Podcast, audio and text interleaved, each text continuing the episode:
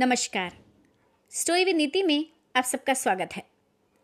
आज मैं आप सबके लिए लेकर आई हूँ हिंदी उपन्यास के इतिहास में मनोविश्लेषणात्मक परंपरा के प्रवर्तक जनेन्द्र कुमार जी की कहानियाँ।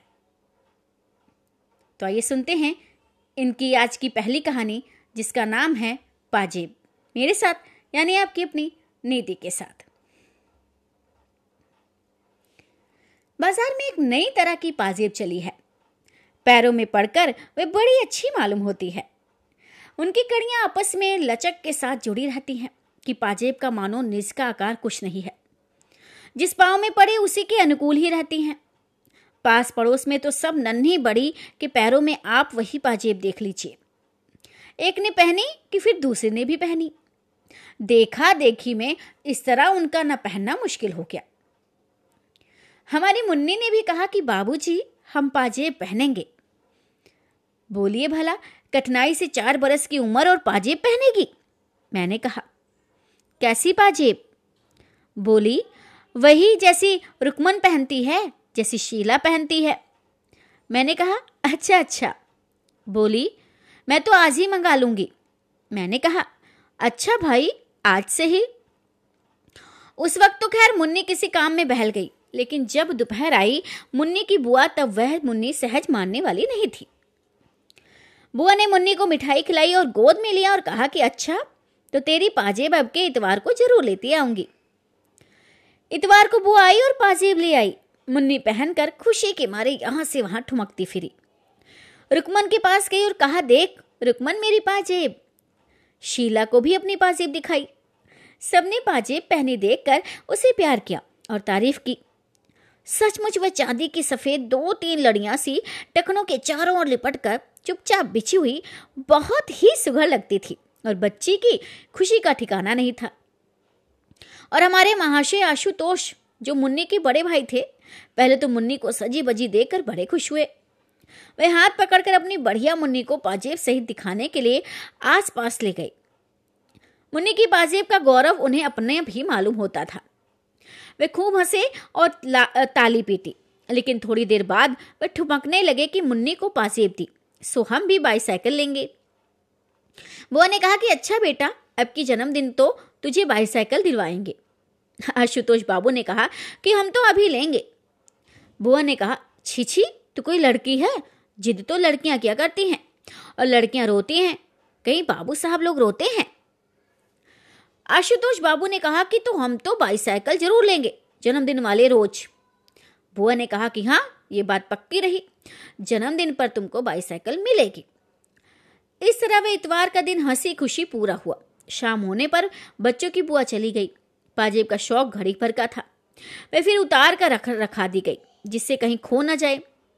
पाजेब वे बारीक और सुबुक काम की थी और खासे दाम लग गए थे। श्रीमती जी ने हमसे कहा, क्यों जी? लगती हो, अच्छी है, मैं भी अपने लिए बनवा लू।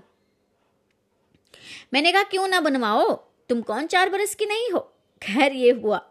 पर मैं रात को अपनी मेज पर था कि श्रीमती ने आकर कहा कि तुमने पाजेब तो देखी नहीं। मैंने आश्चर्य से कहा, क्या मतलब? बोली कि देखो, यहाँ मेज वेज पर तो नहीं है। एक तो है, पर दूसरे पैर की मिलती नहीं है। जाने कहाँ गई? मैंने कहा कहा, जाएगी कहाँ? कहीं कहीं देख लो, मिल जाएगी। उन्होंने मेरे मेज के कागज़ उठाने, धरने शुरू किए और अलमारी की किताबें टटोल डालने का भी मंसूबा दिखाया। मैंने कहा कि क्या कर रही हो? यहाँ वे कहाँ से आएगी? जवाब में वह मुझे से पूछने लगी कि फिर कहाँ है? मैंने कहा, तुम्हें ने तो रखती होगी। कहाँ रख दी?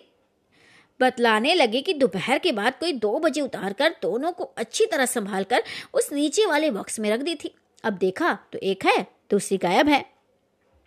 मैंने कहा कि तो चलकर वह इस कमरे में कैसे आ जाएगी? फूल हो गई होगी, एक रखी होगी, एक कहीं वहीं फर्श पर छूट गई होगी। देखो मिल जाएगी। कहीं जा नहीं सकती। इस पर श्रीमती कहा सुनी करने लगी कि तुम तो ऐसे ही हो। खुद लापरवाह हो दो उल्टे मुझे देते हो। कहा तो रही हूँ कि मैंने दोनों संभाल कर रखी थी।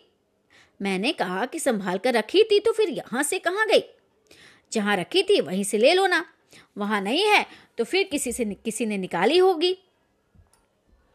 श्रीमती बोली कि मेरा भी यही ख्याल हो रहा है। हो ना हो, बंसी नौकर ने निकाली हो। मैंने रखी, तब वह वहाँ मौजूद थी। तब वो वहाँ मौजूद था। मैंने कहा तो उससे पूछा? बोली, वह तो साफ़ इनकार कर रहा है। मैंने कहा तो फिर? श्रीमती ज़ोर से बोली तो फिर मैं क्या बताऊँ? तुम्हें तो किसी बात की फ़िक्र नहीं है। डांट कर कहते क्यों नहीं हो? उस बंसी को बुलाकर। ज़रूर पाजेब उसी ने ली है। मैंने कहा कि अच्छा तो उसे क्या कहना होगा? ये कहूँ कि ला भाई पाजेब दे दे। श्रीमती झल्लाकर बोली, कि हो चुका सब कुछ तुमसे। तुम्ही ने तो उस नौकर की जात को शहन, शहजोर बना रखा है। डांटना फटकार। नौकर ऐसे सिर ना चढ़ेगा तो क्या होगा? बोली कि कह तो रही हूँ कि किसी ने उसे बॉक्स से निकाला ही है, और सोलह में पंद्रह आने ये बंसी है। सुनते हो? वही है मुझे लगता है। मैंने कहा कि मैंने बंसी से पूछा था। उसने उसने नहीं ली। इस पर श्रीमती ने कहा कि तुम नौकरों को नहीं जानते, वे बड़े छोटे होते हैं। बंसी चोर ज़रूर है। नहीं तो वह कुछ तो कहता। मैंने कहा कि तुमने आशुतोष से भी पूछा? बोली, पूछा था। वह तो खुटरंग और बक्स के नीचे घुस घुस कर खोज लगाने में मेरी मदद कर रहा है। वह नहीं ले सकता जी। मैंने कहा, उसे पतंग का बड़ा शौक है। बोली कि तुम तो उसे बताते बरसते कुछ नहीं। उम्र होती जा रही है, वो यूँ ही रह जाएगा। तुम ही हो उसे पतंग की शह देने वाले। मैंने कहा कि जो कहीं पाजेब ही पड़ी मिल गई हो तो? बोली, नहीं नहीं, मिलती तो वह बता ना देता। खैर, बातों बातों में मालूम हुआ कि उस शाम आशुतोष पतंग और डोर का पिन्ना नया लाया है। श्रीमती ने कहा कि ये तुम ही हो जिसने पतंग की उसे इजाज़त दी। बस सारे दिन पतंग पतंग पतंग। ये नहीं कि कभी उसे बिठा कर सबक की भी कोई बात पूछो। मैं सोचती हूँ कि एक दिन तोड़ ताड़ दूँ उसकी सब डोर और पतंग। मैंने कहा कि खैर छोड़ो, कल सवेरे पूछताछ करेंगे। सवेरे बुलाकर मैंने गंभीरता से उससे पूछा कि क्यों बेटा, एक पाजेब नहीं मिल रही, तुमने तो नहीं देखी, वह गुम हो गया। जैसे नाराज़ हो, उसने सिर हिलाया कि उसने नहीं ली, पर मुँह नहीं खोला। मैंने कहा कि देखो बेटे, ली हो तो कोई बात नहीं, सच बता देना चाहिए। उसका मुँह और भी फूल आया और वह गुमसुम बैठा रहा। मेरे मन में उस समय तरह तरह के सिद्धांत आए। मैंने स्थिर किया कि अपराध के प्रति करुणा ही होनी चाहिए। रोष का अधिकार नहीं, प्रेम से ही अपराध वृत्ति को जीता जा सकता है। आतंक से उसे दबाना ठीक नहीं। बालक का स्वभाव कोमल होता है और सदा ही उससे स्नेह से व्यवहार करना चाहिए। इत्यादि इत्यादि। मैंने कहा कि बेटा आशुतोष, तुम घबराओ नहीं। सच कहने में घबराना नहीं चाहिए। ली हो तो खुलकर कह दो। हम कोई सच कहने की सजा थोड़े ही दे सकते हैं, बल्कि बोलने पर तो इनाम मिला करता है। आशुतोष आशुतोष तब बैठा सुनता रहा। उसका मुँह सूजा था। वह सामने मेरी आँखों में नहीं देख रहा था। रह, रहकर उसके माथे पर बल पड़ते थे। क्यों बेटे? तुमने ली तो नहीं। उसने सिर हिलाकर क्रोध से अस्थिर और तेज आवाज़ में कहा कि मैंने नहीं ली। नहीं, ये कहकर वह रोने को आया, पर रोया नहीं। आँखों में आँसू रोक लिए। उस वक्त मुझे प्रतीत हुआ, उग्रता दोष का लक्षण है। मैंने कहा, देखो बेटा, डरो नहीं। अच्छा जाओ, ढूंढो शायद कहीं पड़ी हुई वे पाजी मिल जाए। मिल जाएगी तो हम तुम्हें इनाम देंगे। वह चला गया और दूसरे कमरे में जाकर पहले तो एक कोने में खड़ा हो गया। कुछ देर चुपचाप खड़े रहकर वह फिर यहाँ वहाँ पाजेब की तलाश में लग गया। श्रीमती आकर बोली, आशु से तुमने पूछ लिया कि क्या ख्याल है? मैंने कहा, कि संदेह तो मुझे होता है, नौकर का तो ये काम है नहीं। श्रीमती ने कहा, अरे नहीं जी आशु भला क्यों लेगा? मैं कुछ बोला नहीं। मेरा मन जाने कैसे गंभीर, प्रेम के भाव से आशुतोष के प्रति उमड़ रहा था। मुझे ऐसा मालूम होता था कि ठीक इस समय आशुतोष को हमें अपनी सहानुभूति से वंचित नहीं करना चाहिए, बल्कि कुछ अतिरिक्त स्नेह इस समय बालक को मिलना चाहिए। मुझे ये एक भारी दुर्घटना मालूम होती थी। मालूम होता था कि अगर आशुतोष ने चोरी की है तो उसका इतना दोष नहीं है, बल्कि ये हमारे ऊपर बड़ा भारी इल्ज़ाम है। बच्चे में चोरी की आदत भयावह हो सकती है, लेकिन बच्चे के लिए वैसी लाचारी उपस्थित हुआ ये और भी कहीं भयावह है। ये हमारी आलोचना है, हम उस चोरी से नहीं, बरी नहीं हो सकते। मैंने बुलाकर कहा अच्छा सुनो, देखो मेरी तरफ़ देखो, ये बताओ कि बाजे तुमने छुन्नू को दी है ना? वह कुछ देर कुछ नहीं बोला, उसके चेहरे पर रंग आया और गया। मैं एक एक छाया ताड़ना चाहता था। मैंने आश्वासन देते हुए कहा कि डरने की कोई बात नहीं हाँ हाँ बोलो, डरो नहीं। ठीक बताओ बेटे, कैसा हमारा सच्चा बेटा है? मानो बड़ी कठिनाई के बाद उसने अपना सिर हिलाया। मैंने बहुत खुश होकर कहा कि दी है ना चुन्नू को। उसने सिर हिला दिया। अत्यंत सांतावना के स्वर में स्नेह पूर्वक मैंने कहा कि मुँह से बोलो छुन्नू को दी है? उसने कहा हाँ दी है। मैंने अत्यंत हर्ष के साथ दोनों बाहों में लेकर उसे उठा लिया। कहा कि ऐसे ही बोल दिया करते हैं अच्छे लड़के। आशु हमारा राचा बेटा है। गर्व के भाव से उसे गोद में लिए लिए मैं उसकी माँ की तरफ़ गया। उल्लासपूर्वक बोला कि देखो हमारे बेटे ने सच कबूल किया है। पाजे उसने छुन्नू को दी है। सुनकर माँ उसकी बहुत खुश हुई। उन्होंने उसे चूमा। बहुत शाबाशी दी और उसकी दो बलैया लेने लगे। आशुतोष भी मुस्कुराया। अगरचे एक उदासी भी उसके चेहरे से दूर नहीं हुई थी। उसके बाद अलग ले जाकर मैंने बड़े प्रेम से पूछा कि पाजिब चुन्नू के पास है ना? जाओ मांग ला, ला सकते हो? आशुतोष मेरी देखते हुए, मेरी ओर देखता हुआ बैठा रहा। मैंने कहा कि जाओ बेटा, ले आओ। उसने जवाब में मुँह नहीं खोला। मैंने आग्रह किया तो वह बोला कि छुन्नू के पास नहीं हुई तो वह कहाँ से देगा? मैंने कहा कि तो जिसको उसने दी होगी, उसका नाम बता देगा। सुनकर वह चुप हो गया। मेरे बार बार कहने पर वे कहीं कहता रहा कि पाजे छुन्नी के पास ना हुई तो वो देगा कहाँ से? अंत में हार कर मैंने कहा कि वे कहीं तो होगी। अच्छा तुमने कहाँ से उठाई थी? पड़ी मिली थी। और फिर नीचे जाकर वह तुमने छुन्नू को दिखाई। हाँ फिर उसी ने कहा कि इसे बेचेंगे। हाँ कहाँ बेचने को कहा? कहाँ मिठाई लाएँगे? नहीं पतंग लाएँगे। हाँ सो पाजिब छुन्नू के पास रह गई। हाँ तो उसी के पास होनी चाहिए। ना, ये पतंग वाले के पास होगी। जाओ बेटा, उसे ले आओ। कहना, हमारे बाबूजी तुम्हें इनाम देंगे। जाना नहीं चाहता था उसे, फिर कहा कि छुन्नू के पास नहीं हुई तो कहाँ से देगा? मुझे उसकी जिद बुरी मालूम हुई। मैंने कहा कि तो कहीं तुमने उसे गाड़ दिया है। क्या किया है? बोलते क्यों नहीं? वह मेरी ओर देखता रहा और कुछ नहीं बोला। मैंने कहा, कुछ कहते क्यों नहीं? वह गुमसुम रह गया और नहीं बोला। मैंने डपट कर कहा कि जाओ, जहाँ हो वहीं से पाजेब लेकर आओ। जब वह अपनी जगह से नहीं उठा और नहीं गया तो मैंने उसे कान पकड़ कर उठाया। कहा कि सुनते हो, जाओ पाजेब लेकर आओ, नहीं तो घर में तुम्हारा काम नहीं। उस तरह उठाया जाकर वह उठ गया और कमरे से बाहर निकल गया। निकलकर बरामदे के कोने में रूठा मुँह बनाकर खड़ा रह गया। मुझे बड़ा क्षोभ हो रहा था। ये लड़का सच बोलकर अब किस बात से घबरा रहा है? ये मैं कुछ समझ ना सका। मैंने बाहर आकर धीरे से कहा कि, जाओ भाई, जाकर छुड़ने से कहते क्यों नहीं हो? पहले तो उसने कोई जवाब नहीं दिया और जवाब दिया तो बार बार कहने लगा कि, छुन्नू के पास सही हुई तो वो कहाँ से देगा? मैंने कहा कि, जितने में उसने बेची होगी, वह दाम दे देंगे। समझे ना जाओ। तुम कहो तो सही। छुन्नू की माँ तो कह रही कि उसका लड़का ऐसा काम नहीं कर सकता। उसने पाजेब नहीं देखी। जिस पर आशुतोष की माँ ने कहा कि नहीं, तुम्हारा चुन्नू झूठ बोलता है। क्यों रे आशुतोष? तैने दी थी ना? आशुतोष ने धीरे से कहा हाँ दी थी। दूसरी ओर से छुन्नू बढ़कर आया और हाथ फटकार कर बोला कि मुझे नहीं दी। क्यों रे? मुझे कब दी थी? आशुतोष ने जिद बांधकर कहा, दी तो थी, कह दो नहीं दी थी। नतीजा ये हुआ कि छुन्नू की माँ ने छुन्नू को खूब पीटा और खुद भी रोने लगी। कहती जाती कि, हाय रे, अब हम चोर हो गए कुलच्छनी औलाद जाने कब मिटेगी? बात दूर तक फैल चली। पड़ोस की स्त्रियों में पवन पड़ने लगे और श्रीमती ने घर लौट कर कहा कि छुन्नू और उसकी माँ दोनों एक से हैं। मैंने कहा कि तुमने तेजा, तेज़ी क्यों कर डाली? ऐसी कोई बात भला सुलझती है? बोली कि हाँ मैं तेज बोलती हूँ। अब जाओ ना, तुम्हें उनके पास से पाजेब निकाल कर लाते क्यों नहीं हो? तब जानू जब पाजेब निकलवा लो। मैंने कहा कि पाजेब से बढ़कर शांति है और अशांति से तो पाजेब मिलेगी नहीं। श्रीमती बुदबुदाती हुई नाराज़ होकर मेरे सामने से चली गई। थोड़ी देर बाद छुन्नू की माँ हमारे घर आई। श्रीमती उन्हें लाई थी। अब उनके बीच गर्मी नहीं थी। उन्होंने मेरे सामने आकर कहा कि छुन्नू तो पाजेब के लिए इनकार करता है। वे पाजेब कितने की थी मैं उसके दाम भर सकती हूँ। मैंने कहा, ये आप क्या कहती हैं? बच्चे बच्चे हैं। आपके छुन्नू से सहेलियत से पूछा भी। उन्होंने उसी समय छुन्नू को बुलाकर मेरे सामने कर दिया। कहा, क्यों रे? बता क्यों नहीं देता? जो तेने पंजाब देखी हो तो। छुनू ने ज़ोर से सिर हिलाकर इनकार किया और बताया कि पाजेब आशुतेश के हाथ में मैंने देखी थी और वह पतंग वाले को दे आया है। मैंने खूब देखी थी वह चांदी की थी। तुम्हें ठीक मालूम है। हाँ मुझे कह रहा था कि तू भी चल पतंग लाएँगे। पाजेब कितनी बड़ी थी, बताओ तो। छुनू ने उसका आकार बताया, जो ठीक था। मैंने उसकी माँ की तरफ़ देखकर कहा कि देखिए ना, पहले यही कहता था कि मैंने पाजेब देखी तक नहीं, अब कहता है कि देखी है। माँ ने मेरे सामने छुन्नू को खींच कर तभी धम धम पीटना शुरू कर दिया। कहा कि क्यों रे? झूठ बोलता है? ते चमड़ी ना उधेड़ी तो मैं नहीं। मैंने बीच बचाव करके छुन्नू को बचाया। वह शहीद की भांति पिटता रहा था। रोया बिल्कुल नहीं और एक कोने में खड़े आशुतोष को नचाने के स्वभाव से देख रहा था। खैर, मैंने सबको छुट्टी दी। कहा, जाओ बेटा छुन्नू, खेलो। उसकी माँ को कहा, आप उसे मारेगा नहीं और पाजेब, कोई ऐसी बड़ी चीज़ नहीं है।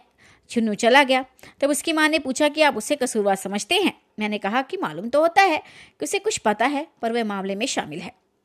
इस पर शुन्नू की माँ ने पास बैठी हुई मेरी पत्नी से कहा, चलो बहन जी, मैं तुम्हें अपना सारा घर दिखाई देती हूँ।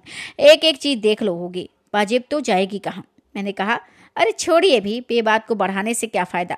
सो जो तो मैंने उन्हें दिलासा दिया, नहीं तो वे चुन्नू को पीट पाट हाल बेहाल कर डालने का प्रण ही उठाई ले रही थी। कुलच्छनी आज उस धरती में नहीं गाड़ दिया तो मेरा नाम नहीं। ऐसे ऐसे रट लगाई थी। खैर, जिस इस भांति बखेड़ा टला, मैं इस झंझट में दफ्तर भी समय पर नहीं जा सका। जाते वक्त श्रीमती को कह गया कि देखो, आशुतोष को धमकाना मत। प्यार से सारी बातें पूछना, धमकाने से बच्चे बिगड़ जाते हैं, और हाथ कुछ नहीं आता। समझी ना शाम को दफ्तर से लौटा तो श्रीमती से सूचना दी कि आशुतोष ने सब बतला दिया है। ग्यारह आने पैसे में पाजी पतंग वाले को दे दी है। पैसे उसने थोड़े थोड़े करके देने को कहे हैं। पाँच आने जो दिए वह छुन्नू के पास हैं। इस तरह रत्ती रत्ती बात उसने कह दी है। कहने लगी कि मैंने बड़े प्यार से पूछ पूछ कर यह सब उसके पेट से निकाला है। दो तीन घंटे में मगज मारती रही, हाय रम, बच्चे का भी क्या हो जी होता है?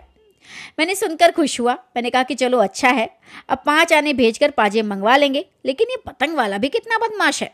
बच्चों के हाथ से ऐसी चीज़ें लेता है, उसे पुलिस में देना चाहिए, उचक्का कहीं का। फिर मैंने पूछा कि आशुतोष कहाँ है? उन्होंने बताया कि बाहर कहीं खेल खा रहा होगा।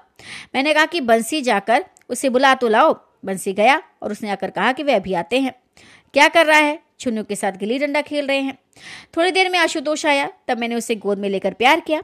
आते आते उसका चेहरा उदास हो गया और गोद में लेने पर भी वे कोई विशेष प्रसन्न नहीं मालूम हुआ। उसकी माँ ने खुश होकर कहा कि आशुतोष ने सब बातें अपने आप पूरी पूरी बता दी है। हमारा आशुतोष बड़ा सच्चा लड़का है। आशुतोष मेरी गोद में टिका रहा, लेकिन अपनी बड़ाई सुनकर भी उसको कुछ हर्ष नहीं हुआ, ऐसा प्रतीत होता था। मैंने कहा कि आओ चलो अब क्या बात है? क्यों हज़रत? तुमको पाँच ही आने में तो मिले हैं ना? हमसे पाँच आने मांग लेते तो क्या हम ना देते? सुनो, अब ऐसे से मत करना बेटे। कमरे में जाकर मैंने उससे फिर पूछताछ की, क्यों बेटा? पतंग वाले ने पाँच आने तुम्हें दिए हैं ना? हाँ और वे छुन्नू के पास है ना? हाँ अभी तो उसके पास होंगे ना? नहीं। खर्च कर दिए? नहीं। नहीं खर्च किए? हाँ खर्च किए कि नहीं खर्च किए? उस और से प्रश्न करने पर वह मेरी ओर देखता रहा, उत्तर नहीं दिया। बताओ, खर्च कर दिए कि अभी हैं? जवाब में उसने एक बार हाँ कहा तो दूसरी बात नहीं कहा। मैंने कहा तो ये क्यों नहीं कहते कि तुम्हें नहीं मालूम है? हाँ बेटा, मालूम है ना?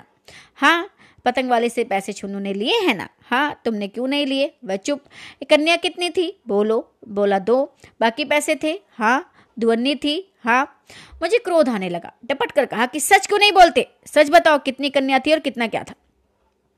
वह गुमसुम खड़ा रहा, कुछ नहीं बोला। बोलते क्यों नहीं? वह नहीं बोला। सुनते हो, बोले नहीं तो आशुतोष डर गया और कुछ नहीं बोला। सुनते नहीं, मैं क्या कह रहा हूँ? इस बार भी वह नहीं बोला तो मैंने कान पकड़कर उसके कान खींच लिए। वे बिना आँसू लाए गुमसुम खड़ा रहा। अब भी नहीं बोलोगे? वह डर के मारे पीला हुआ लेकिन बोल नहीं सका। मैंने ज़ोर से बुलाया, बंसी, यहाँ आओ। इनको ले जाकर कोठरी में बंद कर दो। बंसी नौकर उसे उठाकर ले गया और कोठरी में मून दिया। दस मिनट बाद फिर उसे बुलवाया। उसका मुँह सूजा हुआ था। बिना कुछ बोले उसके होंठ हिल रहे थे। कोठरी में बंद होकर भी वह रोया नहीं। मैंने कहा, क्यों रे? अब तो अकल आई। वह सुनता हुआ गुमसुम खड़ा रहा। अच्छा पतंग वाला कौन सा है? दाई तरफ़ का चौराहे वाला? उसने कुछ ओठों में ही बड़बड़ा दिया, जिसे मैं कुछ समझ ना सका। चौराहे वाला? बोलो! हाँ देखो अपने चाचा के साथ चले जाओ। बता देना कि कौन सा है। फिर उसे स्वयं भुगत लेंगे, समझते हो ना? ये कहकर मैंने अपने भाई को बुलवाया। सब बात समझाकर कहा, देखो, पाँच आने के पैसे ले आओ, पहले तुम दूर रहना। आशुतोष पैसे ले जाकर उसे देगा और अपनी पाजेब मांगेगा। अव्वल तो ये पाजेब लौटा ही देगा, नहीं तो उसे डांटना और कहना कि तुझे पुलिस के सुपुर्द कर दूँगा। बच्चों से माला ठगता है, समझे नरमी की ज़रूरत नहीं है। और आशुतोष, अब जाओ। अपने चाचा के साथ जाओ, वो अपनी जगह पर खड़ा था। सुनकर भी टस से मस होता दिखाई नहीं दिया। नहीं जाओगे? उसने सिर हिला दिया कि नहीं जाऊँगा।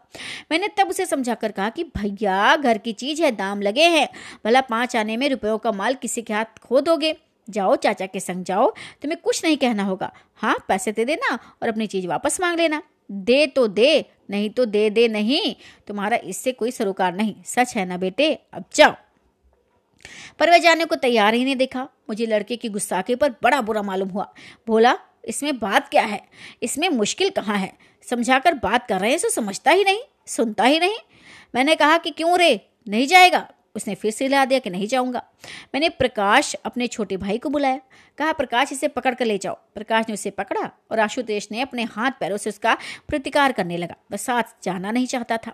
मैंने ऊपर, अपने ऊपर बहुत जबर किया, फिर आशुतोष को पुचकारा कि जाओ भाई, डरो नहीं, अपनी चीज़ घर में आएगी, इतनी सी बात समझते नहीं। प्रकाश इसे गोद में उठाकर ले जाओ और जो चीज़ मांगे उसे बाज़ार में दिला देना। जाओ भाई आशुतोष। पर उसका मुँह फूला हुआ था। जैसे तैसे बहुत समझाने पर वह प्रकाश के साथ चला। ऐसे चला मानो पैर उठाना उसे भारी हो रहा हो। आठ बरस का लड़का होने को आया, फिर भी देखो ना किसी की बात भी उसे समझ नहीं है। मुझे जो गुस्सा आया कि क्या बतलाऊं? लेकिन ये याद करके कि गुस्से से बच्चे संभलने की जगह बिगड़ते हैं, मैं अपने को दबाता चला गया। खैर, वह गया तो मैंने चैन की सांस ली। लेकिन देखता क्या हूँ कि कुछ देर में प्रकाश लौट आया है। मैंने पूछा, क्यों? बोला कि आशुतोष भाग आया है। मैंने कहा कि अब वह कहाँ है? वह रूठा खड़ा है, घर में नहीं आता। जा पकड़ कर तो लाओ। वह पकड़ा हुआ आया। मैंने कहा, क्यों रे? तू शरार से बाज नहीं आएगा? बोल जाएगा कि नहीं? वह नहीं बोला तो मैंने कसकर उसके दो चाटे दिए। थप्पड़ लगते हुए एकदम चीखा, पर फ़ौरन चुप हो गया। वह वैसे ही मेरे सामने खड़ा रहा। मैंने उसे देखकर मारे गुस्से से कहा कि, ले जाओ, इसे मेरे सामने से। जाकर कोठरी में बंद कर दो। दुष्ट। इस बार वे आधे घंटे बंद रहा। मुझे ख्याल आया कि मैं ठीक नहीं कर रहा हूँ। लेकिन जैसे कोई दूसरा रास्ता ना दिखता था, मार पीट कर मन को ठिकाना देने की आदत पड़ गई थी। और कुछ अभ्यास नहीं था। खैर, मैंने इस बीच प्रकाश को कहा कि तुम दोनों पतंग वालों के पास जाओ। मालूम करना कि किसने पाजेब ली है। होशियारी से मालूम करना, मालूम होने पर सख्ती करना मुरवत की ज़रूरत नहीं। प्रकाश गया और लौटने पर बताया कि उसके पास पाजेब नहीं है। सुनकर मैं झल्ला आया कि कहा कि तुमसे कुछ काम नहीं हो सकता। जरा सी बात नहीं हुई। तुमसे क्या उम्मीद रखी जाए? मैं अपनी सफ़ाई देने लगा। मैंने कहा, बस तुम जाओ। प्रकाश मेरा बहुत लिहाज मानता था, पर वह मुँह डालकर चला गया। कोठरी खुलवाने पर आशुतोष को फर्श पर सोता पाया। उसके चेहरे पर अब भी आँसू नहीं थे। सच पूछो तो मुझे उस समय बालक पर करना आई। लेकिन आदमी में एक ही साथ जाने क्या क्या विरोधी भाव उठते हैं? मैंने उसे जगाया, वह हड़बड़ाकर उठा। मैंने कहा, कहो, क्या हालत है? थोड़ी देर तक वह समझा ही नहीं, फिर शायद पिछला सिलसिला याद आया। झट उसके चेहरे पर वही जिद, अकड़ और प्रतिरोध के भाव दिखाई देने लगे। मैंने कहा कि या तो राजे राजे चले जाओ, नहीं तो इस कोटे में फिर बंद कर जाते हो। आशुतोष पर इसका विशेष प्रभाव पड़ा हो, ऐसा मालूम नहीं हुआ। खैर उसे पकड़कर लाया और समझाने लगा। मैंने निकाल कर उसे एक रुपया दिया और कहा, बेटा, इसे पतंग वाले को दे देना और पाजेब मांग लेना, कोई घबराने की बात नहीं।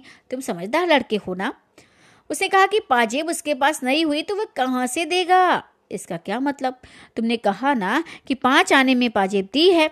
ना हो तो चुन्नू को भी साथ ले लेना, समझे? वह चुप हो गया। आखिर समझाने पर जाने को तैयार हुआ। मैंने प्रेम पूर्वक उसे प्रकाश के साथ जाने को कहा। उसका मुँह भारी देखकर डांटने वाला ही था कि इतने में सामने उसकी बुआ दिखाई थी। बुआ ने आशुतोष के सिर पर हाथ रखकर पूछा कि कहाँ जा रहे हो? मैं तो तुम्हारे लिए केले और मिठाई लाई हूँ।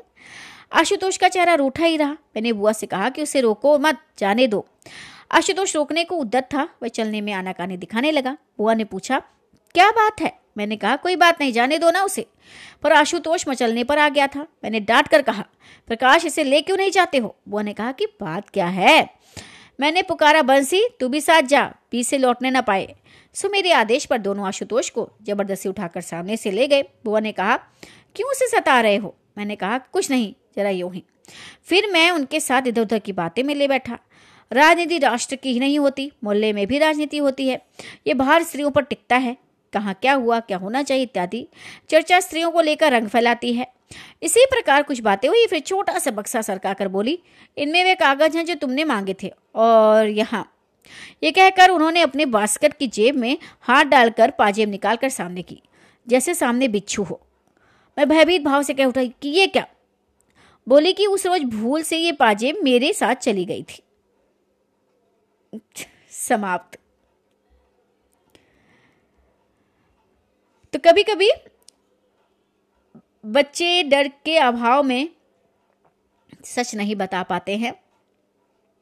डर के मारे वो सोचते हैं कि जो काम उन्होंने नहीं किया होता तो वो सोचते हैं कि अगर हम हाँ कह देंगे तो शायद ये जो हमारे ऊपर दबाव पड़ रहा है या जो हमें परेशान किया जा रहा है तो ये इस परेशानी से बच जाएँगे। इसलिए वो एक झूठ तो बोल देते हैं, लेकिन जब उस झूठ को सच मानकर उनके जो माता पिता हैं, उसे सच का रूप देना चाहते हैं, आकार देना चाहते हैं तो उसके लिए उसके लिए जो उन्हें सबूत कह लीजिए, प्रूफ कह लीजिए, वो जो जुटाने पड़ते हैं, वो कहाँ से लाएँ बच्चे? और माता पिता समझते नहीं हैं बच्चों को तो ये कहानी यही दर्शाती है कि कभी कभी बच्चों का जो बच्चे जो कह दे, मान लेना चाहिए। बच्चों पर इतना दबाव नहीं डालना चाहिए क्या क्या कष्ट नहीं दिए गए आशुतोष को। और बेचारे बेचारे ने पाजेब ली भी नहीं थी। बेचारे छुन्नू को भी जो है, छुन्नू था छुन्नू था शायद। तो छुन्नू को भी इतना कष्ट सहना पड़ा, उसे तो उसकी तो हालत ही गंभीर हो जाती अगर उसकी माता को समझाया ना गया होता तो कहानी आपको कैसी लगी, ज़रूर बताइएगा। और ये कहानी एक माता पिताओं के लिए एक बहुत बड़ा संदेश है। तो बने रहिए मेरे साथ ऐसी बहुत अच्छी अच्छी कहानियाँ सुनने के लिए। मिलते हैं नई कहानी में। तब तक के लिए सबको नमस्ते, सबको प्रणाम। तो लीजिए, प्रस्तुत है जिनेन्द्र कुमार जी की अनमोल कहानियों में से एक और कहानी, जिसका नाम है अपना अपना भाग्य। तो आइए सुनते हैं इस कहानी को मेरे साथ, यानी आपकी अपनी नीति के साथ। बहुत कुछ निरुद्देश्य घूम चुकने पर हम सड़क के किनारे की एक बेंच पर बैठ गए। नैनीताल की संध्या धीरे धीरे उतर रही थी। रुई के रेशे से, भाप से बादल हमारे सिरों को छू छू कर बेरोक टोक घूम रहे थे। हल्के प्रकाश और अंधियारी से रंग कर कभी वे नीले दिखते, कभी सफ़ेद, और फिर देर में अरुण पड़ जाते। वे जैसे हमारे साथ खेलना चाह रहे थे। पीछे हमारे पोलो वाला मैदान फैला था। सामने अंग्रेज़ों का एक प्रमोद ग्रह था। जहाँ सुहावना रसीला बाजा बज रहा था और पार्श्व में था वही सुरमय अनुपम नैनीताल। ताल में किश्तियाँ अपने सफ़ेद पाल उड़ाती हुई एक दो अंग्रेज़ यात्रियों को लेकर इधर से उधर और उधर से इधर खेल रही थी। वहीं कुछ अंग्रेज़ एक एक देवी सामने प्रतिस्थापित कर अपनी सुई सी शक्ल की डोंगियों को मानो शर्त बांधकर सर पर दौड़ा रहे थे। कहीं किनारे पर कुछ साहब अपनी बंसी डाले सधैर्य, एकाग्र, एकस्थ, एकनिष्ठ मछली चिंतन कर रहे थे। पीछे पोलो लान में बच्चे किलकारियाँ मारते हुए हॉकी खेल रहे थे। शोर, मारपीट, गाली गलोच भी जैसे खेल का ही अंश था।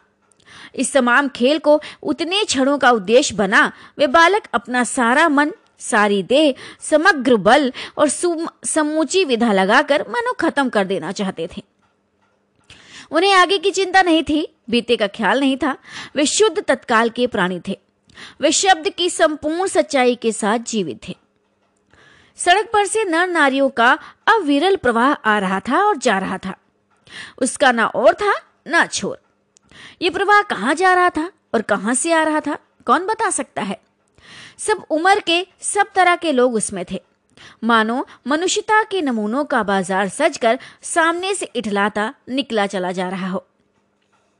अधिकार गौरव में तने अंग्रेज़ उसमें थे और चिथड़ों से सजे घोड़ों की बाग थामे वे पहाड़ी उसमें थे, जिन्होंने अपनी प्रतिष्ठा और सम्मान को कुचलकर शून्य बना लिया है और जो बड़ी तत्परता से दुम हिलाना सीख गए हैं। भागते, खेलते, हँसते, शरारत करते लाल लाल अंग्रेज़ बच्चे थे और पीली पीली आँखें फाड़े, पिता की उंगली पकड़कर चलते हुए अपने हिंदुस्तानी नौनी हाल भी थे। अंग्रेज़ पिता थे जो अपने बच्चों के साथ भाग रहे थे, हंस रहे थे और खेल रहे थे। उधर भारतीय पितृदेव भी थे, जो बुजुर्गी को अपने चारों तरफ़ लपेटे धन संपन्नता के लक्षणों का प्रदर्शन करते हुए चल रहे थे। अंग्रेज़ रमणिया थी जो धीरे धीरे नहीं चलती थी, तेज चलती थी। उन्हें न चलने में थकावट आती थी, न हंसने में मौत आती थी। कसरत के नाम पर घोड़े पर भी बैठ सकती थी और घोड़े के साथ ही साथ जरा जी होते ही किसी किसी हिंदुस्तानी पर कोड़े भी फटकार सकती थी। वे दो दो तीन तीन चार चार की टोलियों में निशंक निरापद इस प्रभाव में मानो अपने स्थान को जानते हुए सड़क पर चली जा रही थी। उधर हमारी भारत की कुल लक्ष्मी सड़क के बिल्कुल किनारे दामन बचाते और संभालती हुई साड़ी की कई तहों में सिमट सिमट कर लोक लाज स्त्रित्व और भारतीय गरिमा के आदर्श को अपने परिवेष्टनों में छिपाकर सहमी सहमी धरती में आँखें गाड़े कदम कदम बढ़ रही थी। इसके साथ ही भारतीयता का एक और नमूना था। अपने कालेपन को खुरच खुरच कर बहा देने की इच्छा करने वाला अंग्रेज़, अंग्रेज़ी ज़िंदा पुरुषोत्तम भी थे, जो नेटिवों को देखकर मुँह फेर लेते थे और अंग्रेज़ को देखकर आँखें बिछा देते थे। और दुम हिलाने लगते थे। वैसे वे अकड़ कर चलते थे, मानो भारत भूमि को इसी अकड़ के साथ कुचल कुचल कर चलने का उन्हें अधिकार मिला है। घंटे के घंटे सरक गए, अंधकार गाढ़ा हो गया। बादल सफ़ेद होकर जम गए, मनुष्यों का वह तांता एक एक कर छेड़ हो गया। अब इक्का दुक्का आदमी सड़क पर छतरी लगाकर निकल रहा था। हम वहीं के वहीं बैठे थे। सर्दी सी मालूम हुई, हमारे ओवरकोट भीग गए थे। पीछे फिरकर देखा ये लाल बर्फ़ की चादर की तरह बिल्कुल स्तब्ध और सुन पड़ा था। सब सन्नाटा था। तल्ली लाल की बिजली की रोशनियाँ दीप मालिका से जगमगा रही थी। वे जगमगाहट दो, दो मील तक फैले हुए प्रकृति के जल दर्पण पर प्रतिबिंबित हो रही थी।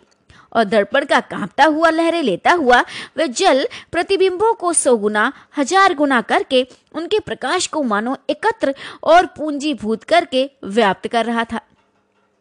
पहाड़ों के सिर पर की रोशनाइयाँ तारों से जान पड़ती थी। हमारे देखते देखते एक घने पर्दे ने आकर इन सबको ढक दिया। रोशनियाँ मानो मर गई, जगमगाहट लुप्त हो गई। वे काले काले भूत से पहाड़ भी इस सफ़ेद पर्दे के पीछे छिप गए। पास की वस्तु भी ना दिखने लगी। मानो ये घनीभूत प्रलय था। सब कुछ इस घनी गहरी सफेदी में दब गया। एक शुभ्र महासागर ने फैलकर संस्कृति के सारे अस्तित्व को डुबो दिया। ऊपर नीचे चारों तरफ़ वह निर्भेद सफ़ेद शून्यता ही फैली हुई थी। ऐसा घना कोहरा हमने कभी नहीं देखा था। वह टप टप टपक रहा था। मार्ग अब बिल्कुल निर्जन चुप था। वह प्रभाव ना जाने किन घोंसलों में जा छिपा था। उस वृद्धाकार शुभ्र शून्य में कहीं से ग्यारह बार टन टन हो उठा, जैसे कहीं दूर कब्र में से आवाज़ आ रही हो। हम अपने अपने होटलों के लिए चल दिए। रास्ते में दो मित्रों का होटल मिला। दोनों वकील मित्र छुट्टी लेकर चले गए। हम दोनों आगे बढ़े। हमारा होटल आगे था। ताल के किनारे किनारे हम चले जा रहे थे। हमारे ओवरकोट तर हो गए थे। बारिश नहीं मालूम होती थी, पर वहाँ तो ऊपर नीचे हवा से कण कण में बारिश थी। सर्दी इतनी थी कि सोचा कोट पर एक कंबल और होता तो अच्छा होता। रास्ते में ताल के बिल्कुल किनारे पर बेंच पड़ी थी। मैं जी में बेचैन हो रहा था। झटपट होटल पहुंचकर इन भीगे कपड़ों से छुट्टी पा गर्म बिस्तर में छिपकर सोना चाहता था। पर साथ के मित्रों की सनक कब उठेगी? कब थमेगी इसका पता नहीं था। और वह कैसी क्या होगी, इसका भी कुछ अंदाज़ा नहीं था। उन्होंने कहा, आओ जरा यहाँ बैठे। हम उस चूते कोहरे में रात के ठीक एक बजे तालाब के किनारे उस भीगी बर्फ़ से ठंडी हो रही लोहे की बेंच पर बैठ गए। पाँच, दस, पंद्रह मिनट हो गए, मित्र के उठने का इरादा नहीं मालूम हुआ, मैंने किसी आकर कहा। अब चलिए भी। अरे जरा बैठो भी। हाथ पकड़कर जरा बैठने के लिए जब इस ज़ोर से बैठा लिया गया तो और चारा ना रहा। लाचार बैठे रहना पड़ा। सनक से छुटकारा आसान नहीं था। और ये जरा बैठना जरा नहीं था, बहुत था। चुपचाप बैठे तंग हो रहा था, कुट रहा था कि मित्र अचानक बोले, अरे देखो वह क्या है? मैंने देखा कोहरे के सफेदी में कुछ ही हाथ दूर से काली सी सूरत हमारी तरफ़ बढ़ी आ रही थी। मैंने कहा, होगा कोई? तीन गज की दूरी से दिख पड़ा, एक लड़का सिर के बड़े बड़े बालों को खुचलाता चला आ रहा है। नंगे पैर है, नंगा सिर। एक मैली सी कमीज लटकाए है। पैर उसके ना जाने कहाँ पड़ रहे हैं और वह ना जाने कहाँ जा रहा है। कहाँ जाना चाहता है? उसके कदमों में जैसे कोई ना अगला है, ना पिछला है, ना दाया है, ना बाया है। पास की चुंगी की लालटेन के छोटे से प्रकाश वृत्त में देखा कोई दस बरस का होगा। गोरे रंग का है, पर मैले से काला पड़ गया है। आँखें अच्छी बड़ी पर रूखी हैं। माथा जैसे अभी से झुरियाँ खा गया है। वह हमें न देख पाया। जैसे कुछ भी नहीं देख रहा था। न नीचे की धरती, न ऊपर चारों तरफ़ फैला हुआ कोहरा, न सामने का तालाब और न बाकी दुनिया। वह बस अपने विकट वर्तमान को देख रहा था। मित्र ने आवाज़ दी, ए, उसने जैसे जाग कर देखा और पास आ गया। तू कहाँ जा रहा है? उसने अपनी सोनी आँखें फाड़ दी, दुनिया सो गई, तू ही क्यों घूम रहा है? बालक मौन मूक फिर भी बोलता हुआ चेहरा लेकर खड़ा रहा। कहाँ सोएगा? यहीं कहीं। कल कहाँ सोया था? दुकान पर। आज वहाँ क्यों नहीं? नौकरी से हटा दिया। अच्छा क्या नौकरी थी? सब काम, एक रुपया और जूठा खाना। फिर नौकरी करेगा? हाँ। बाहर चलेगा? हाँ। आज क्या खाना खाया? कुछ नहीं। अब खाना मिलेगा? नहीं मिलेगा। यू ही सो जाएगा? हाँ। कहाँ सोएगा? यही कहीं सो जाऊँगा। इन्हीं कपड़ों में सो जाएगा। बालक फिर आँखों से बोलकर मुँह खड़ा रहा। आँखें मानो बोलती थी। ये भी कैसा मूर्ख प्रश्न। माँ बाप हैं तेरे? हैं। कहा? पंद्रह कोस दूर गाँव में। तू भाग आया? हाँ। क्यों? मेरे कई छोटे भाई बहन हैं, सो भाग आया। वहाँ काम नहीं, रोटी नहीं। बाप भूखा रहता था और मारता था। माँ भूखी रहती थी और रोती थी। सुबह गया एक साथी और था, उसी गाँव का। मुझसे बड़ा था। दोनों साथ यहाँ आए। वह अब नहीं है। कहाँ गया? मर गया। मर गया? हाँ साहब ने मारा तो मर गया। अच्छा हमारे साथ चल। वह साथ चल दिया। लौटकर हम वकील दोस्तों के होटल में पहुँचे। वकील साहब। वकील लोग होटल के ऊपर के कमरे से उतर कर आए। कश्मीरी दोशाला लपेटे थे। मोजे चढ़े पैरों में चप्पल थी। स्वर में हल्की सी झुंझलाहट थी। कुछ लापरवाही थी। आहा, फिर आप कहिए। आपको नौकर की ज़रूरत थी ना? देखिए लड़का है। कहाँ से ले आए हैं? इसे आप जानते हैं? जानता हूँ, ये बेमान नहीं हो सकता। अजी, ये पहाड़ी बड़े शैतान होते हैं। बच्चे बच्चे में गुल छिपे रहते हैं। आप भी क्या अजीब हैं? उठा लाए कहीं से। लो जी, यही नौकर लो। अरे, मानिए तो ये लड़का अच्छा निकलेगा। आप भी जी, बस खूब है। ऐसे गैरों को नौकर बना लिया जाए। अगले दिन वह न जाने क्या क्या लेकर चंपत हो जाए। अरे आप मानते ही नहीं मैं क्या करूँ? अब माने क्या खाक? आप भी जी अच्छा मज़ाक करते हैं। अच्छा अब हम सोने जाते हैं। और वे चार रुपए रोज के किराए वाले कमरे में सजी मसरी पर सोने झटपट चले गए। वकील साहब के चले जाने पर होटल के बाहर आकर मित्र ने अपनी जेब में हाथ डालकर कुछ टटोला। पर झट कुछ निराश भाव से हाथ बाहर कर मेरी ओर देखने लगे। क्या है? इससे खाने के लिए कुछ देना चाहता था। अंग्रेज़ी में मित्र ने कहा मगर दस दस के नोट हैं। नोट ही है शायद मेरे पास, देखें। सचमुच मेरे पॉकेट में भी नोट ही थे। हम फिर अंग्रेज़ी में बोलने लगे। लड़के के दांत बीच बीच में कट कटा उठते थे। कड़ाके की सर्दी थी। मित्र ने पूछा, तब? मैंने कहा, दस का नोट ही दे दो। सक पकाकर मित्र मेरा मुँह देखने लगे। अरे यार, क्या बात कर रहा है? बजट बिगड़ जाएगा। हृदय में जितनी दया है, पास में उतने पैसे तो नहीं है। तो जाने दो, ये दया ही इस जमाने में बहुत है, मैंने कहा। अरे मित्र, चुप रहे। जैसे कुछ सोचते रहे। फिर लड़के से बोले, अब आज तो कुछ नहीं हो सकता। कल मिलना। वह होटल डी पब जानता है, वही कल दस बजे मिलेगा। हाँ कुछ काम देंगे हुजूर। हाँ हाँ ढूंढ दूँगा। तो जाऊँ? हाँ ठंडी सांस खींचकर मित्र ने कहा। कहाँ सोएगा? एक ही बेंच पर, पेड़ के नीचे किसी दुकान की भट्टी में। बालक फिर उसी प्रेत गति से एक और बढ़ा और कोहरे में मिल गया। हम भी होटल की ओर बढ़े। हवा तीखी थी, हमारे कोटों को पार कर बदन में तेज सी लगती थी। सिकुड़ते हुए मित्र ने कहा, भयानक शीत है। उसके पास कम, बहुत कम कपड़े हैं। ये संसार है यार। मैंने स्वार्थ की फिलॉसफी सुनाई। चलो, पहले बिस्तर में गर्म हो लो, फिर किसी और की चिंता करना। उदास होकर मित्र ने कहा, स्वार्थ?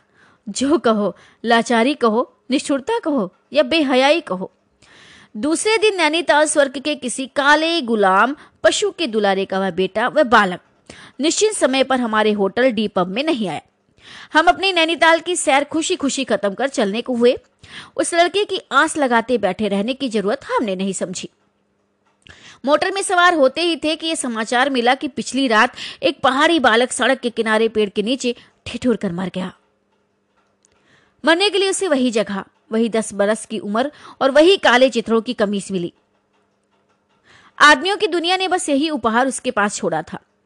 पर बताने वालों ने बताया कि गरीब के मुँह पर छाती, मुट्ठी और पैरों पर बर्फ़ की हल्की सी चादर चिपक गई थी। मानो, दुनिया की बेहयाई ढकने के लिए, प्रकृति ने शव के लिए सफ़ेद और ठंडे कफन का प्रबंध कर दिया था।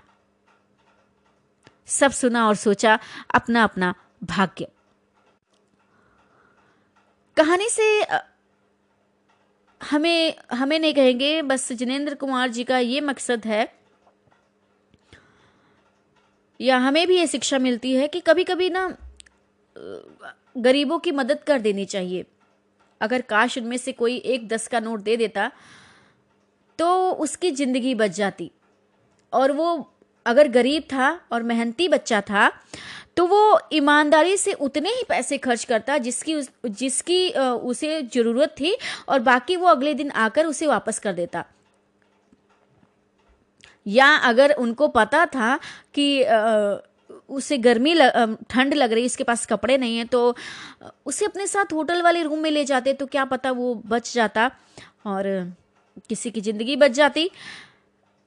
ज़रूरी नहीं है कि सबकी मदद की जाए लेकिन जो लाचार होते हैं और सच में दुखी होते हैं उनकी मदद हमें ज़रूर करनी चाहिए।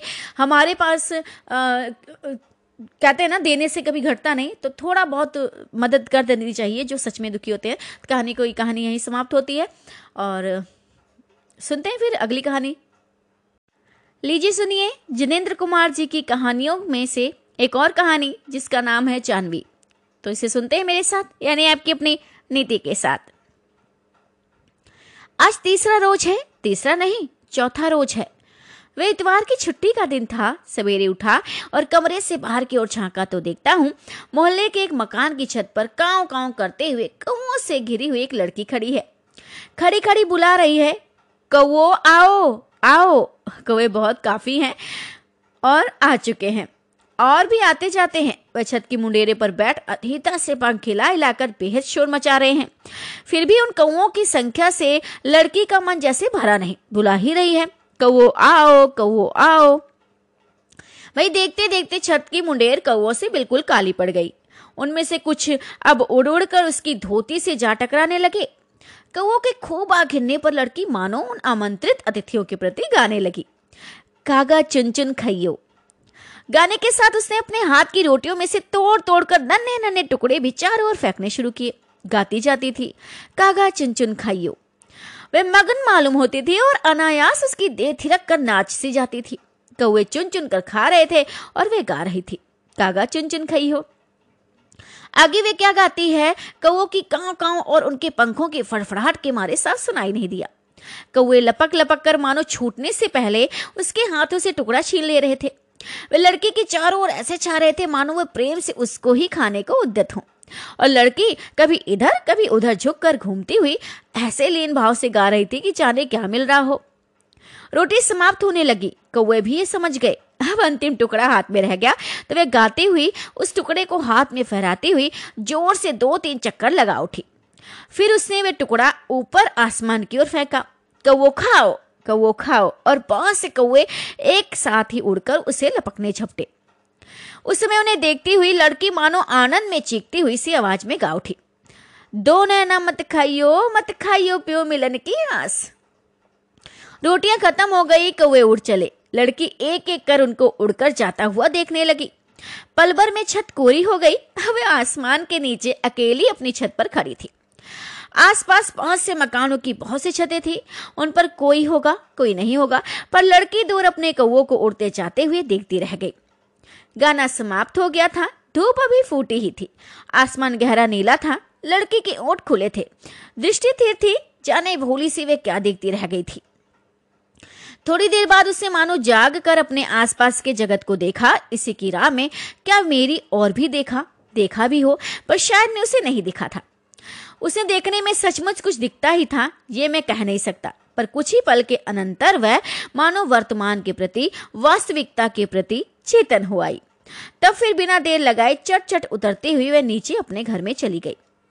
मैं अपनी खिड़की में खड़ा खड़ा चाहने लगा कि मैं भी देखूँ कि वे कौए कहाँ कहाँ उड़ रहे हैं और वे कितनी दूर चले गए हैं।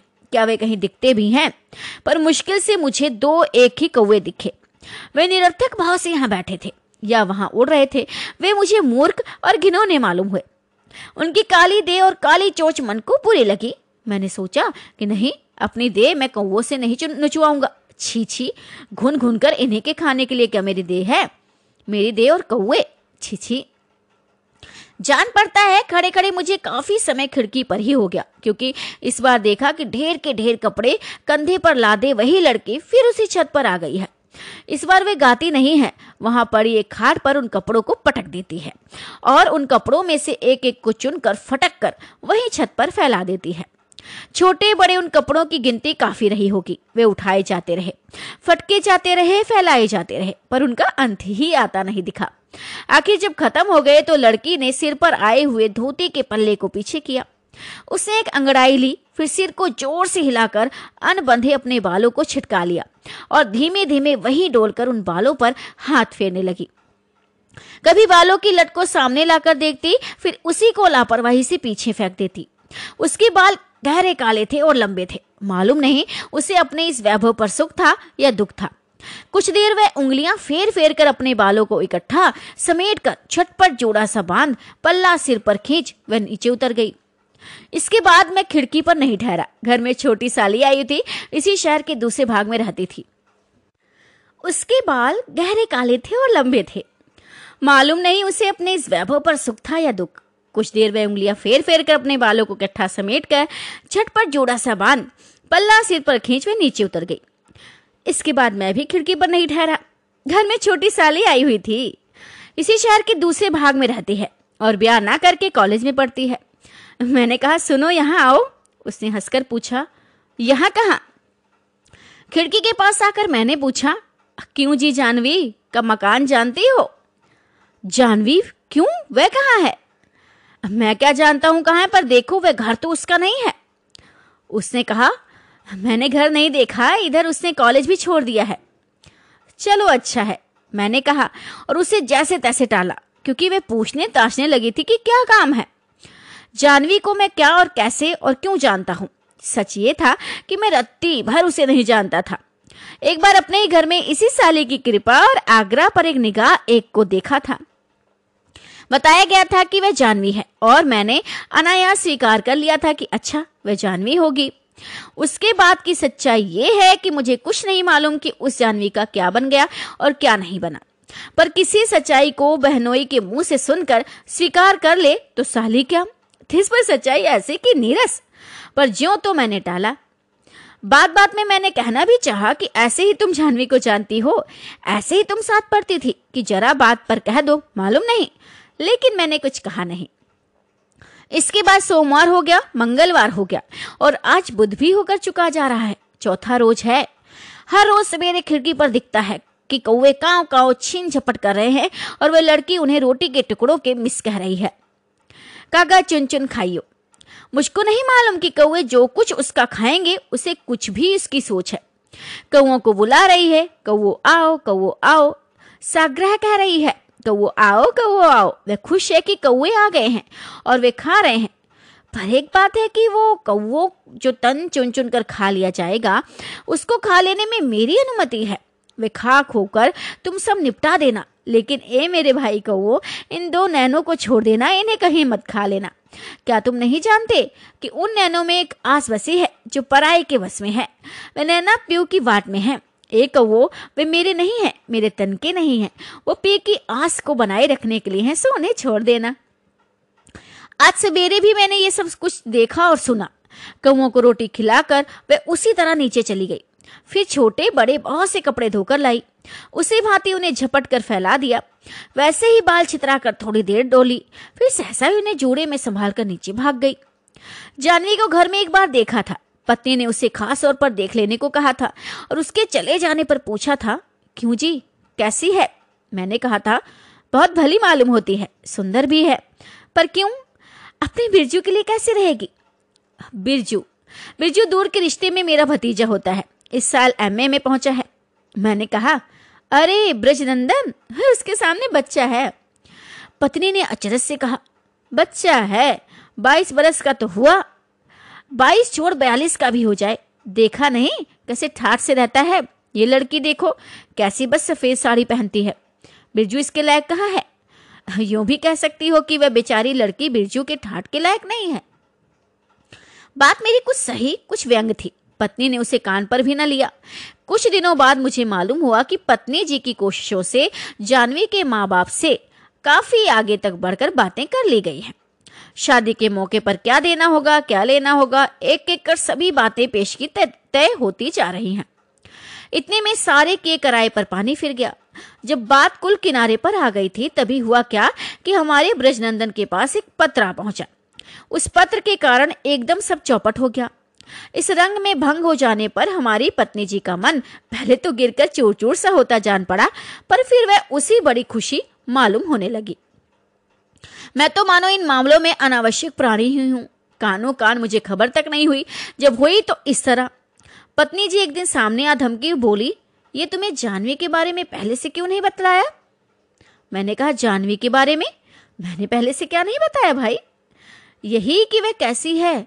मैंने पूछा, ऐसी कैसी? उन्होंने कहा, बनो मत, जैसे तुम्हें कुछ मालूम ही नहीं। मैंने कहा, अरे, ये तो कोई हाई कोर्ट का जज भी नहीं कह सकता कि मुझे कुछ भी नहीं मालूम। लेकिन आखिर जानवी के बारे में मुझे क्या क्या मालूम है, ये तो मालूम हो?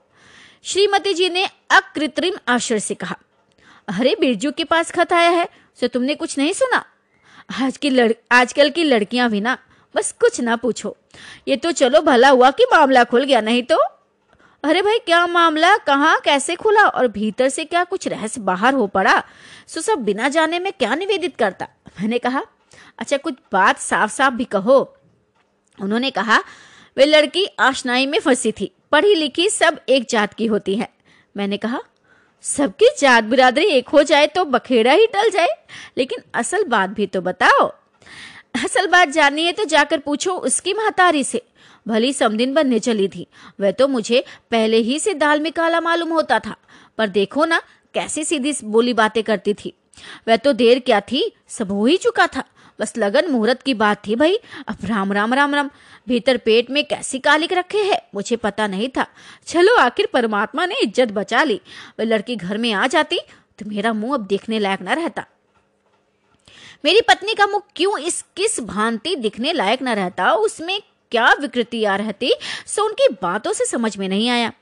लेकिन उनकी बातों में रस कई भांति का मिला, तथ्य न मिला। कुछ देर बाद उन बातों से मैंने तथ्य पाने का यत्न ही छोड़ दिया और चुपचाप पाप, पुण्य, धर्म, अधर्म का विवेचन सुनता रहा। पता लगने पर मालूम हुआ कि ब्रज मोहन के पास खुद लड़की यानी जानवी का पत्र आया था। पत्र मैंने देखा। उस पत्र को देखकर मेरे मन में कल्पना हुई कि अगर वह मेरी लड़की होती तो मुझे ये अपना सौभाग्य मालूम नहीं हुआ। कि जानवी मेरी लड़की नहीं है। उस पत्र की बात कई बार मन में उठी है और घुमड़ती रह गई है। ऐसे समय चित्त का समाधान उड़ गया है और मैं शून्य भाव से, हमें जो शून्य चारों ओर से ढके हुए है, उसकी ओर देखता रह गया। पत्र बड़ा नहीं था सीधे साधे ढंग से उसमें ये लिखा हुआ था कि आप जब विवाह के लिए यहाँ पहुँचेंगे तो मुझे प्रस्तुत भी पाएँगे। लेकिन मेरे चित्त की हालत इस समय ठीक नहीं है और विवाह जैसे धार्मिक अनुष्ठान की पात्रता मुझमें नहीं है। एक अनुगता आपको विवाह द्वारा मिलनी चाहिए, वे जीवन संगनी भी हो। मैं यूँ कह सकती हूँ, या कह सकती, या कह रही हूँ, इसमें मुझे बहुत संदेह है। फिर भी अगर आप चाहें, आपके माता पिता चाहें तो प्रस्तुत मैं हूँ। विमा में आप मुझे लेंगे और स्वीकार करेंगे तो मैं अपने को दे ही दूँगी। आपके चरणों की धूल माथे से लगाऊँगी। आपकी कृपा मानूँगी, कृतज्ञ होंगी, पर निवेदन है यदि आप मुझ पर से अपनी मांग उठा लेंगे, मुझे छोड़ देंगे तो भी मैं कृतज्ञ हो जाऊँगी। निर्णय आपके हाथ में है, जो चाहे करे। मुझे ब्रज नंदन पर आश्चर्य आकर भी आश्चर्य नहीं होता। उसने दृढ़ता के साथ कह दिया कि मैं ये शादी नहीं करूँगा। लेकिन उसने मुझसे अकेले में यह भी कहा कि, चाचा जी, मैं और विवाह करूँगा ही नहीं। करूँगा तो उसी से करूँगा। उस पत्र को वह अपने से अलहदा नहीं करता है। और देखता हूँ कि उस ब्रजनंदन का ठाट बाट आप ही कम होता जा रहा है। सादा रहने लगा है और अपने प्रति सगर्व बिल्कुल भी नहीं दिखता है। पहले विजेता बनना चाहता था विनय आनवत दिखता है और आवश्यकता से अधिक बात नहीं करता। एक बार प्रदर्शनी में मिल गया। मैं तो देखकर हैरत में रह गया। ब्रजनंदन एकाएक पहचाना भी नहीं जाता था। मैंने कहा, ब्रजनंदन, कहो क्या हाल है? उसने प्रणाम करके कहा अच्छा है, वह मेरे घर पर भी आया है। पत्नी ने उसे बहुत प्रेम किया और बहुत बहुत बधाइयाँ दी कि ऐसे लड़के से शादी होने से चलो, भगवान ने समय पर रक्षा कर दी। जानवी नाम की लड़की की एक एक छिपी बात बिरजू की चाची को मालूम हो गई है। वे बातें, ओह, कुछ ना पूछो बिरजू भैया, मुँह से भगवान किसी की बुराई ना कराए। लेकिन फिर कहा, भाई, अब बहू के बिना काम कब तक हम चलाएँ? तू ही बता, क्यों रे, अपनी चाची को बुढ़ापे में भी तू आराम नहीं देगा? सुनता है कि नहीं? ब्रिजनंदन चुपचाप सुनता रहा। पत्नी ने कहा और ये तुझे क्या हो गया है? अपने चाचा की बातें तुझे भी लग गई हैं क्या? न ढंग के कपड़े, न रीत की बातें, उन्हें तो अच्छे कपड़े लत्ते सौंपते नहीं। तू क्यों ऐसे रहने लगा है रे? ब्रजनंदन ने कहा, कुछ नहीं चाची, और कपड़े घर रखे हैं। अकेले पाकर मैंने भी उससे कहा, ब्रजनंदन, बात तो सही है। अब शादी करके काम में लगना चाहिए, और घर बसाना चाहिए कि नहीं? ब्रजनंदन ने मुझे देखते हुए बड़े बूढ़े की तरह कहा, अभी तो उम्र पड़ी है चाचा जी। मैंने इस बात को ज़्यादा नहीं बढ़ाया। अब खिड़की के पार इतवार को, सोमवार को, मंगलवार को और आज बुधवार को भी सवेरे सवेरे ही छत पर नित रोटी के मिस कौओं को पुकार पुकार कर बुलाने, खिलाने वाली ये जो लड़की देख रहा हूँ, सो क्या जानवी है? जानवी को मैंने एक ही बार देखा है, इसलिए मन को कुछ निश्चय नहीं होता। कद भी इतना ही था। लावण्य शायद उस जानवी में अधिक था, पर यह वह नहीं है। जानवी नहीं है। ऐसी दिलासा मैं मन को तनिक भी नहीं दे पाता हूँ। सवेरे सवेरे इतने कौवे बुला लेती है कि खुद दिखते ही नहीं। काले काले वह वह दिखते हैं। और वह भी उसके चारों ओर ऐसी छीना झपट सी करते हुए उड़ते रहते हैं। मानो बड़े स्वाद से, बड़े प्रेम से चौंक चौंक कर उसे खाने के लिए आपस में बदाबदी मचा रहे हैं। पर उनसे घिरी वह कहती है, आओ कवो खाओ। जब वे आ जाते हैं तो गाती है, कागा चुन चुन खाइयो। और जब जाने कहाँ कहाँ के कौए इकट्ठे इकट्ठे काव काव करते हुए चुन चुन कर खाने लगते हैं और फिर भी खाओ खाओ करके उससे उससे भी ज़्यादा मांगने लगते हैं तो वे चीख मचाकर चिल्लाती है कि और एक आगा नहीं है दो नैना मत खाइयो मत खाइयो, पिए मिलन की आस। समाप्त कहानी एक लड़की की है और जिसे जिसे लेखक देखता है तो कहानी मुझे कुछ अधूरी सी लग रही है, कुछ इसका जो समाप्त होने का तरीका, समाप्त करने का तरीका है ना, कुछ जैसे मन को एक कहते हैं ना शांति नहीं मिल रही है पढ़ के। तो फ़िलहाल आप बताना कि इसका जो है अंत आपको कैसा लगा? समाप्त हो गई ये कहानी। मुझे समझ नहीं आया कि वो लड़की लेखक ने ना बताया वो लड़की कौन है। ना बताया कि जिससे ब्रिजनंदन शादी करना चाहता था, जिसके लिए वो बदल गया था। वो कौन थी? उससे उसकी शादी हुई कि नहीं हुई? तो कहानी थोड़ा सा अधूरी है। फ़िलहाल एक लड़के की एक लड़की की तारीफ़ में सिर्फ़ इतना ही कहा गया है कि वो कौओं को खाना खिलाती है और शायद वो लड़की अपने पिया से, यानी अपने प्रेमी से मिलने की आस लगाए है। तो कहानी कुछ ऐसी है तो मिलते हैं नई कहानी में।